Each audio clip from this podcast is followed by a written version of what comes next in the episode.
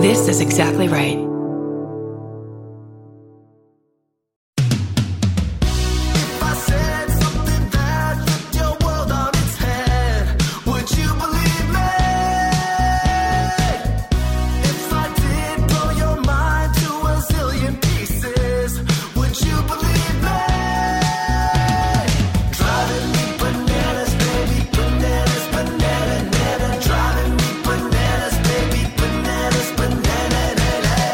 Ladies and gentlemen, welcome to the Bananas Minisode. Uh, we're doing another mini-sode. Here it comes. Like like a hum- two human cannonball men and one human cannonball cannon. Who's first? You know that, and that's a question: is what is first considered when it's in a human cannonball? Is it the person closest to the explosion, or the person who exits the cannon first? You know, I think the first person out will be the one that actually reaches the net. I think the second guy is just going to be flailing. So I'll take I'll go second because you have a family. So I'll take the risk. You can be first man out. I mean, I Um, don't know. That does also mean that like your your head or however we're stuffed in there, you might just go right through me. Do you know what I mean? An explosion happens and your body just goes through my body completely, and you just come out in a mist of Kurt Yeah. and land. I'll just I'll just put on your clothes and pretend to be you until your kids are in college. They honestly will be so excited. I Scotty uh, came over, uh, socially distanced, and sat outside with us. Yes. the other day for like nice. a couple hours. And uh, afterwards, the next day, my daughter was like, let's play Scotty and Olive. I'll be Scotty and you're Olive.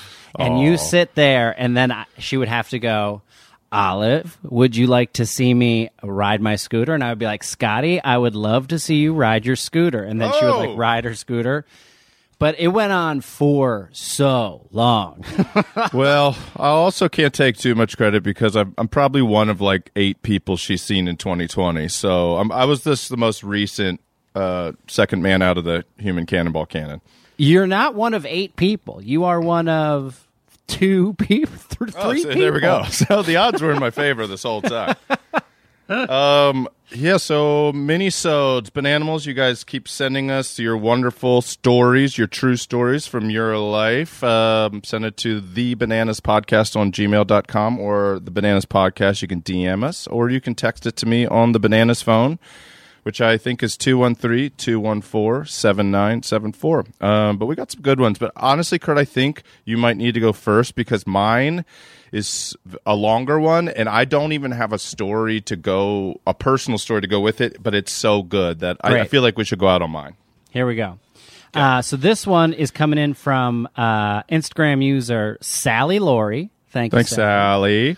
Uh, here it goes. So, bananas. This story is my weird personal experience that has now become my go to icebreaker at parties and other moments of awkward silence. I'm from the UK and moved to Melbourne, Australia in 2016. While I was Fun. still living in London, I went on a website called flatmates.com to line up some mm-hmm. viewings for spare mm-hmm. rooms once I arrived. Okay. 24 hours after landing, I got a reply from a nice girl from Brisbane living in a nice Melbourne suburb. Nice. Easy, I thought. So off I go and meet my first acquaintance. We hit it off, and the deal was done. Within a week, I was moved in, and we were getting Mm-hmm. along like a house on fire over wine and cheesesteaks. Perfect. Nothing I could go wrong. expect cheesesteaks in that moment. yeah, that's she's not from Philly, right? She's a Brit, so Maybe cheesesteaks is something different in Australia. I don't know.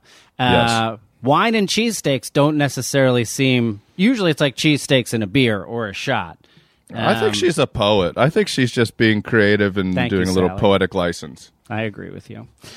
One night on the TV, we see an advert for an anniver- anniversary celebration of the kids' show Play School. Now, Okay. weirdly enough, my aunt was a presenter on the show back in the 90s. Okay. Once I tell my new housemate this fact, she turns to me and tells me that it's a small world because her mother's cousin was married to said presenter. Uh huh. So, So I have a small, beautiful mind moment, and we both spend a few moments in silence. After a couple of minutes, we conclude that not only are we related, but we are cousins, and our grandmothers are sisters. Wow. So there you go. Somehow, two cousins from 12,000 miles apart who had never heard of one another managed to end up living together. Oh man. Uh, I love your podcast and take it with me on walks through the bush, snort laughing among the kookaburras. Oh, that's great. That's great. That's a great story. So she was watching a TV show. She saw. She said, "My my mom aunt. was on it. My, aunt, was, on a it. presenter on the show. Okay, And she the said, aunt.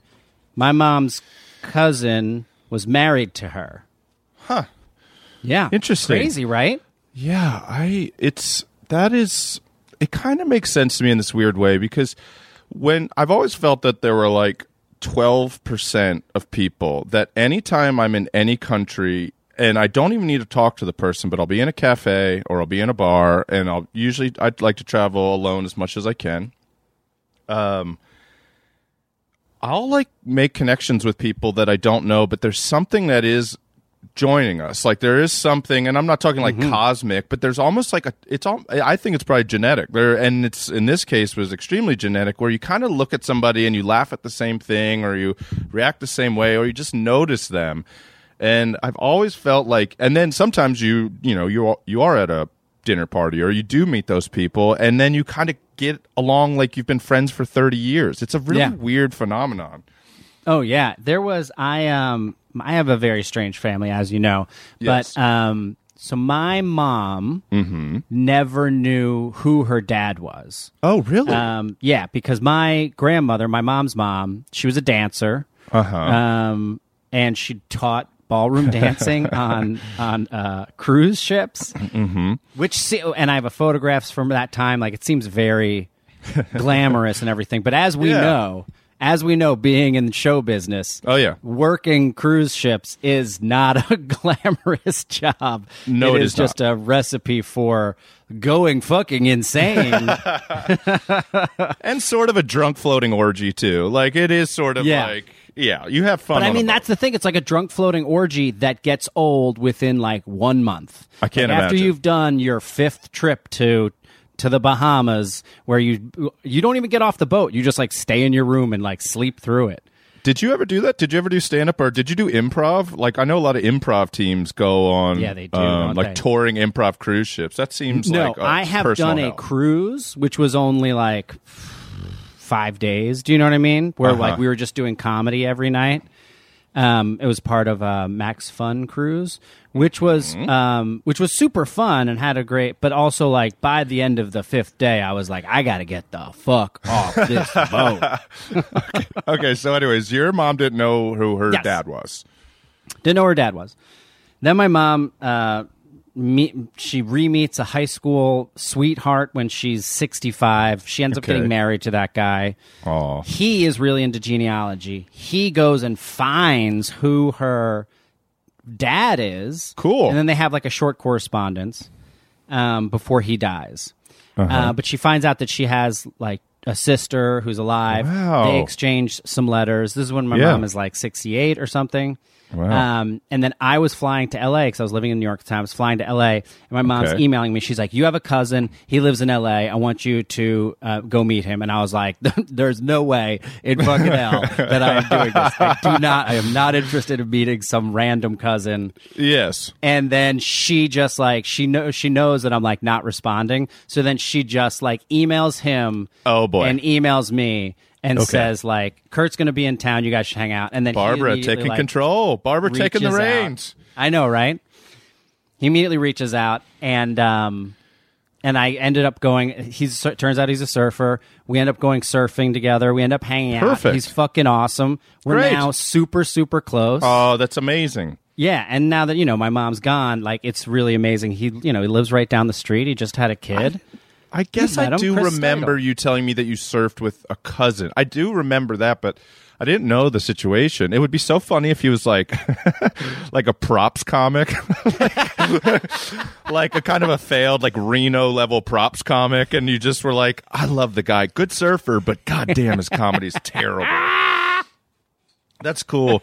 when I moved to New York, uh, I met you about a year or so in, and when I moved to New York, somebody said something to me. They were like, "New York's a really great city because every person you meet has a different career, and every person you meet could be gr- like a master at that career. So they were like, "Hey, there's restaurateurs, there's ballerinas, there's uh, architects, there's actors, there's financiers, there's banker. You know, there's everything." And that kind of stuck with me. And I was single when I moved there, and I remember I was like, I'm going to try to date types of like uh, careers, like not just like different types of people, but like I've never. I was coming from college in Atlanta. I'd never dated somebody that worked on Wall Street, and I'd Yeah. never dated an actress before. And so, kind of as I was just going out and meeting people before all the dating apps, just kind of meeting people through friends and parties and bars and stuff. I know, you know, you met some of them. Like I was dating an architect for a while that I think you met a couple times, and but you, I was telling you this. and I had met a dancer, uh, like a modern dancer, and you were like, "Be be careful." And I was like, "What do you mean?" yeah, and you were like, "Dancers express their emotions with their bodies, and when they get drunk, it all comes out." and I was like, it was like really good advice, but I didn't really know what you're talking about. So I I went on a date with this person, and she was very nice, and she invited me to her dance uh, performance, and I go, and for one full hour, without music, she pretends to be a bird. She alone on stage in a black box theater somewhere in the West Village. I'm sitting there with 14 people that I've never met, you know, art world people, and she pokes her head out like a like a flamingo or a crane or something and then struts out with her arms behind her and her chest sort of out on her toes. And everybody's like pretending to like it, like pretending like it's really good. And I'm like, I've made a huge mistake. Uh, there will be no third date. But then it goes for about 25 more minutes of just her posing like a bird in different parts of the stage, no words. And then music starts. And I'm like, here we go. This Here is it great. is. Now This it's going to be like, That was an amuse bouche. We're really going to get to a story now. I was like, oh, this is about to get. I'm like, bring on the other dancers. Let's see some like West Indian parade. Let's see some bird dance. The music lasts about one minute, goes off, and then just silence for another 35 minutes of her pretending to be a bird. And I kept thinking, I was like, I didn't know you that well. We were new friends. And I just kept being like, I should have listened to that guy. He, he knew what he was talking about. I should have listened to that guy. And I politely excused myself from future dating. My God. Yeah, it, yeah. I my my I had a my very good friend dated a modern dancer for like ten years, and I so I saw I've seen a lot of modern. I've seen I think that's what it was. Yeah. I've seen a lot, a lot of modern dance, and Yeah. um, and one thing I did realize about it because I always would go just being like, this is so uh, unaccessible to a person who isn't a dancer. I don't understand why they're doing it. Do you know what I mean? Like it's literally just for other dancers to watch this and be like, that was a great diddly Yes. diddly, you know. Until I saw like one Yeah. performance that was again again as a I think as as a comedy writers, I think we all want things to like connect up, make sense, and have a callback. Oh, that's you know? interesting. Yeah, yeah, And yeah. oftentimes in the that modern dance, there is no that is not it. It's Yeah. literally like enjoy these moments of beauty. Mm. And then I finally saw one, a performance that blew. That I was just like, oh, like it was. Oh, it was an hour long, and it felt like it was five minutes. And I've I, seen like, that too. afterwards, I was just Yeah. like filled with emotions I couldn't explain. But that was one Yeah. out of no shit. years. 25 performances that I had gone to. Oh, we love dancers. Don't worry, we're not we're not coming down on all dancers. It's a Not at all. thing. And I did see one too once. Ryan Ross, who's a great dancer, took me to a big thing, and these four younger dancers passed an older woman. She never touched the ground during the entire dance. They just kept holding her and passing her over their bodies and limbs, and she was really elegant and beautiful. Probably in her seventies or eighties, and I was crying the entire time. It was so powerful and beautiful. I totally understood Yeah. dance.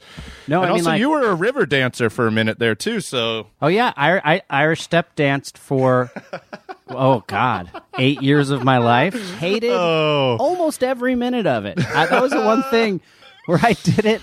I just did it because my mom wanted me to Yeah. for so many you're a years. good kid. so many years. But Uh. um, yeah, I do think that modern dance is a lot like improv, where It is. the overwhelming majority of it is inaccessible and masturbatory. But then when you see the good Yeah, stuff, it's mind blowing.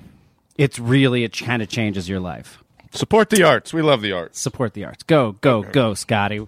Okay, so jump in as I go, Kurt, because I, like I said, it didn't even strike anything to me. It's the this is the most complete one we've ever been sent. This was Great. sent in from Kimberly Rappo. I believe it's Rappo, R A P P O. Oh, she Gmailed it to us. Thank you, thank you. Hey guys, I can't tell you how much the stories of New uh, of New Jersey insanity bring back memories. Growing up in southern New Jersey, graduating in 1985, we've done it all. Action Park, Wildwood Nights, Great Adventure, Cowtown Rodeo, The Mart. Although we had no action park mishaps, I have a great adventure safari story.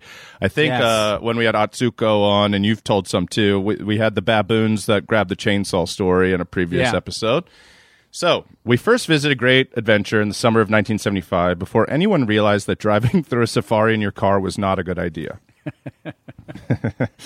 we packed up. yeah it's a horrible idea even we packed a picnic lunch with enough food for lunch and dinner it was a glorious summer day probably 90 degrees we were going to do the safari and the amusement park the whole family was stuffed i love this was stuffed into a 1973 malibu wagon i was eight my sister yvonne was four and we were in the cargo area grandmom and grandpop hesse and aunt sue were in the back seat mom dad and baby sister in the front seat I mean, that is such a 70s thing, too. Yep. Just be packed in like sardines.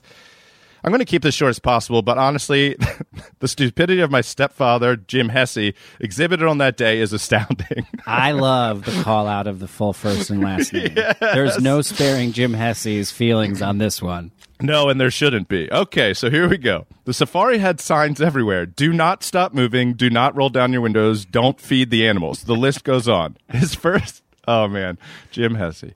His first great idea was to roll down the windows and feed the ostriches. Uh, after it nearly took off his hand, Jim thought it would be cool for his 70 year old parents to lower their windows so they could get a better look. The bird reaches uh, two feet into the car, promptly tried to rip my grandma's hair out of her head. She's in the middle seat trying to protect her head and face, and my grandpa starts throat punching it. Aunt Sue is whacking it in the head. Everyone is screaming. The bird is pecking at anything that moves. They roll up the window on the ostrich's neck and start driving away until it pulls loose. Dad, open the window. He lets it go, and the ostrich runs away. Great start. I I am so happy to have someone have a worse story than my ostrich story. I always felt like I killed an ostrich. I feel like I did nothing to an ostrich. Yeah, compared, compared to to, Jim guy. Hesse. Uh, yeah. So then, who wants to go see a lion up close? well, I guess we didn't learn our lesson the first time. He stops the car, takes out one of our roast beef sandwiches, and pushes it out the window. You cannot truly. Truly appreciate the size of a lion until it is standing on two feet, paws on the side plates uh, against the glass, licking the windows, trying to smell what else is in the car. Did I mention he had friends? There are now two more lions, and one is blocking the front of the car. Jim decides to open his mom's window with the baby sister on her lap to stuff another sandwich out and get the lions to move. I mean, this guy's amazing. He throws the car into gear and nothing. The car had an electrical module problem. It oh, died. Nothing worked. We are trapped in a dark brown car, windows rolled up, no AC, surrounded by lions, and they know we have food. Pan- Panic starts to set in as the temperature rises over 100 degrees. Luckily, I mean, this is the midpoint, Kurt. Luckily, after 10 minutes or so, a safari keeper comes by in a zebra truck with a cattle pusher on the front. After pulling up to Jim and chewing him out, he says he'll push us out of the park. Miraculously, the car starts with the push. Now, I'm not a genius, but one would think, let's get out of here ASAP and go to an auto shop. Nope. We continue on the safari drive. A large brown bear, cousin to the grizzly, is kicked uh, back in a watering hole. Super Genius stops the car again because, hey, we have more food. He rolls down the window all the way. Again, he asks in a yogi voice, Hey, boo boo, you want a sandwich from our picnic baskets? At which point he throws a PB and J as close to the bear as possible. This guy is such a hero. Boo Boo strolls out of the water, enjoys the snack, then charges the car, stands up, hands on the roof, and starts rocking the wagon, trying to shake more food out. More panic and screaming. Jim throws the car into gear, and you guessed it, nothing happens. No. As we've been snacking and eating hoagies during the ride, I'm guessing we smelled like a giant picnic basket. Boo Boo's claws are longer than my fingers, and he slides them over the closed window to grab the edge and starts pulling the window down. Oh. We all look in horror as the crank starts to turn. Now he has the window down about four inches and is stuffing his face uh, and sniffing Grandpop, who is trying to stop the crank from moving. So the grandfather's holding the window crank. Oh no. Um, my mom, sister, and I are all crying. Yvonne and I are trapped in the back where there's no possible way out of a hatchback or the windows. The bear in the house is paused, ready to rip the window off, and Aunt Sue, a nurse, remains calm, bless her heart. Uh, rolling down her window on the opposite side of the wagon, she tosses our our lunches out of her window, bangs on the roof with the last hoagie, and gets Boo Boo to leave my father's window. Oh, and my, the father's window could be rolled shut. So, we are still trapped in the sweltering dead car, but at least the bear has other things to do. The safari guy shows up again in the zebra truck. this guy, and it's a New Jersey guy. It makes it so much better. Now he is really pissed. With another push, the car restarts. He follows us to where the baboons are. He tells Jim, do not take the car on the open road. Go through the caged area that is protected from the baboons in case you have more problems. Safari guy leaves, assuming Jim will make the right decision. But my know it all stepfather turns the car off and on, announces, Hey, it's working fine. And as we all yell, Let's just go, let's go, please, he turns and takes the outside route because, you know, he knows best. Oh my gosh. Oh, the other, she has a little side note here. Mind you, we live less than an hour away, and it's not like we couldn't come back on any other day. As you guys probably know, the wild animals are great adventure. Uh, baboons are the worst. We they did not know. Kurt and I do know. By now, we look like a glazed donut. Various hoagie sandwiches and assorted snacks have been slid down our windows. We could barely see out the sides, and the muddy paw prints and saliva were blocking them. Baboons instantly jumped on our car like a piranha feeding frenzy. They wanted food. They could smell it. They were going to get it. They broke off a side mirror and ripped off a wiper. But then we were out of food. There were three got onto the roof. In the middle of our hood, a female baboon sat on the hood and gave birth.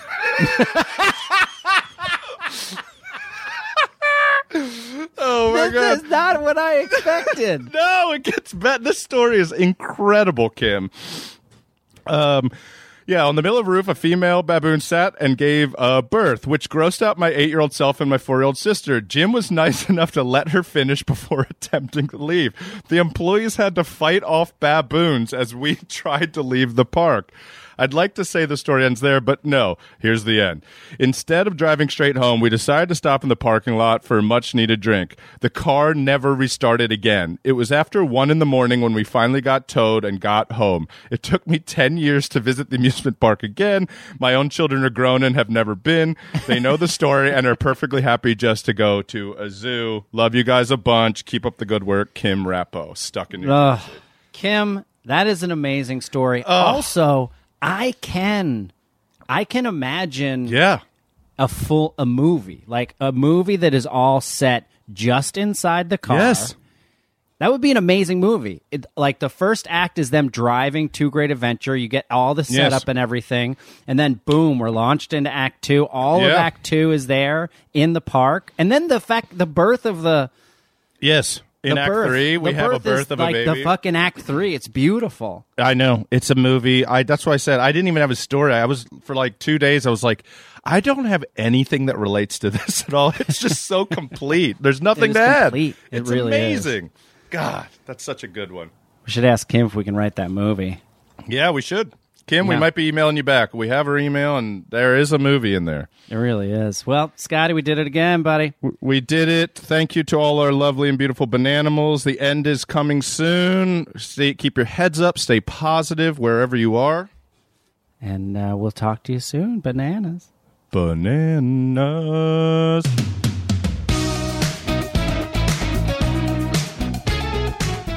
This has been an Exactly Right production. Produced and engineered by Katie Levine. Theme music by Kahan. And all of our artwork is done by Travis Millard. You can follow us on Instagram at The Bananas Podcast, where we post stories every day and things that we don't cover on the podcast. Listen, subscribe, and please leave us a review on Apple Podcasts, Stitcher, or wherever you get your podcast. And if you're interested in advertising on Bananas, please email us at thebananaspodcast at gmail.com. That's thebananaspodcast at gmail.com.